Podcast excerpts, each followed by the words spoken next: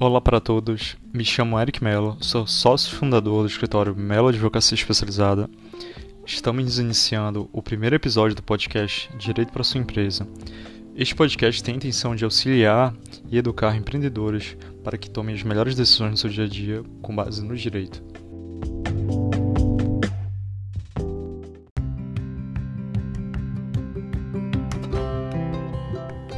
Atestado médico é um grande problema. Por quê? Porque a empresa recebe o atestado médico e ela fica sempre naquela dúvida se o atestado médico é verdadeiro, é falso, tem algum problema de adulteração. E como saber essa resposta?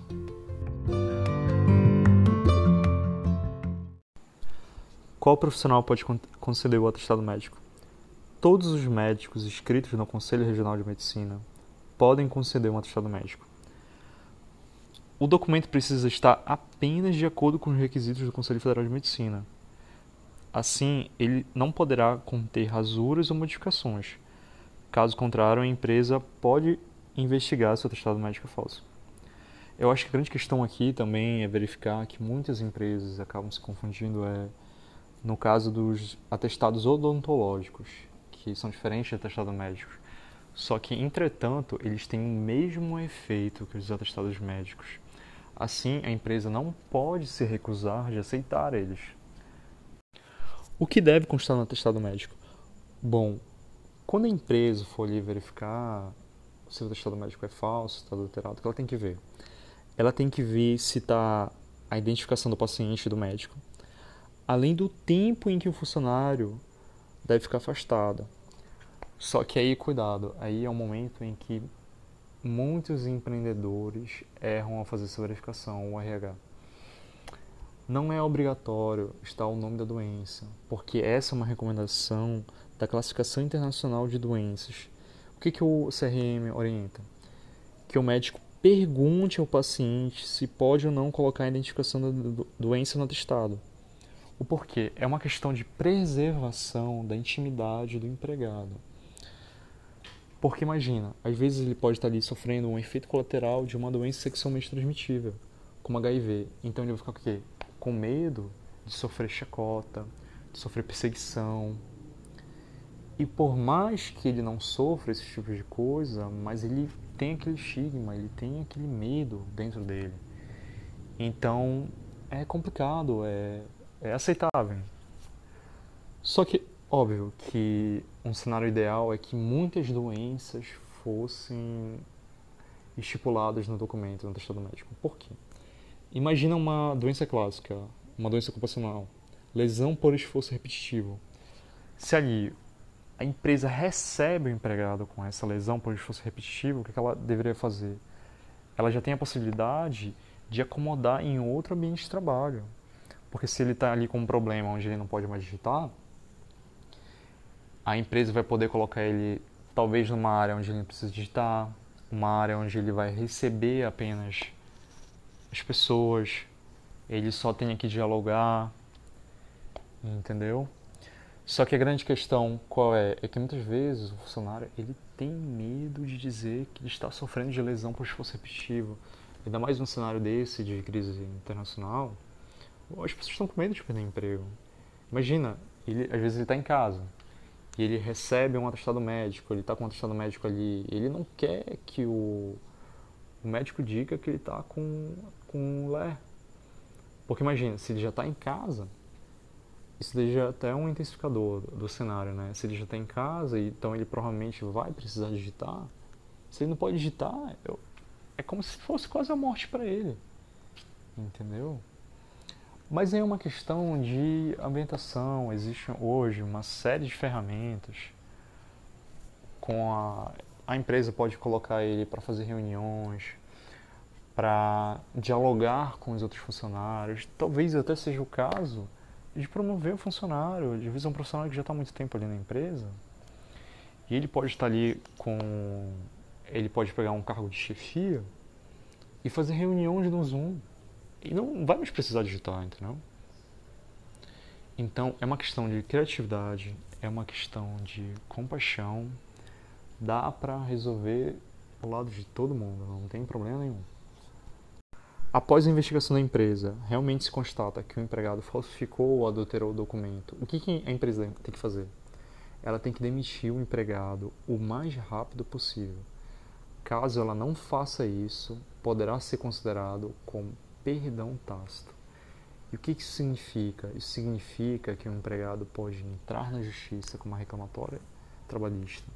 Ele pode pedir a reversão da demissão com base no perdão tácito, aonde a empresa ali demorou 10, 15, 20 ou 25 dias para demitir ele, e esse é o pior cenário possível, porque aí ele provavelmente vai conseguir uma indenização por danos morais. E não só isso, às vezes não é só o dano, o dano material que a empresa sofre, mas é o problema que ele vai causar com os outros funcionários, porque ele vira meio que aquela maçã podre. E isso não é desmerecendo os empregados, porque poucos fazem isso. Mas ele vai voltar com uma aura de quase um deus, onde ele cometeu um erro gravíssimo, que é crime, inclusive. Uma pessoa que faz isso, ela pode ser processada criminalmente por falsidade ideológica. A pena de prisão poderá ser de 1 a 5 anos e multa. E o que acontece? Ela volta para a empresa e ela vai se considerar intocável o próprio empregador, o próprio gerente, o próprio coordenador vai ter medo de demitir essa pessoa de novo. E os outros funcionários vão achar, ah, se ele conseguiu, eu consigo também. Eu vou falsificar meus atestados, eu vou ficar ali 10 dias sem aparecer. E o próprio coordenador vai ficar com medo de estar taxado na justiça. Entendeu? Outra questão muito importante. Caso o atestado seja adulterado, é preciso tomar cuidado. O porquê? Nessa situação, o próprio médico pode ter adulterado o atestado. E, às vezes ele pode ter errado uma palavra, um horário. Então o que que o que que ali o setor responsável tem que fazer?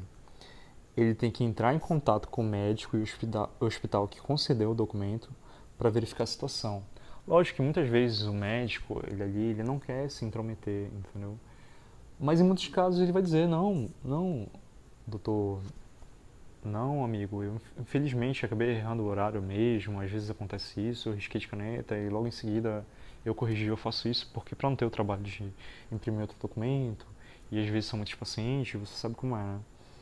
Só que acontece, ligue, corra atrás, porque da mesma forma que o perdão tácito, uma demissão, por mais que ela seja rápida, ela seja direta, após a descoberta, se ela for feita uma demissão por justa causa por adulteração de atestado médico que não, não foi feito pelo empregado, ele vai conseguir a mesma coisa, ele vai conseguir reverter a demissão dele. Então é preciso tomar muito cuidado com isso. Bom, chegamos ao final do episódio.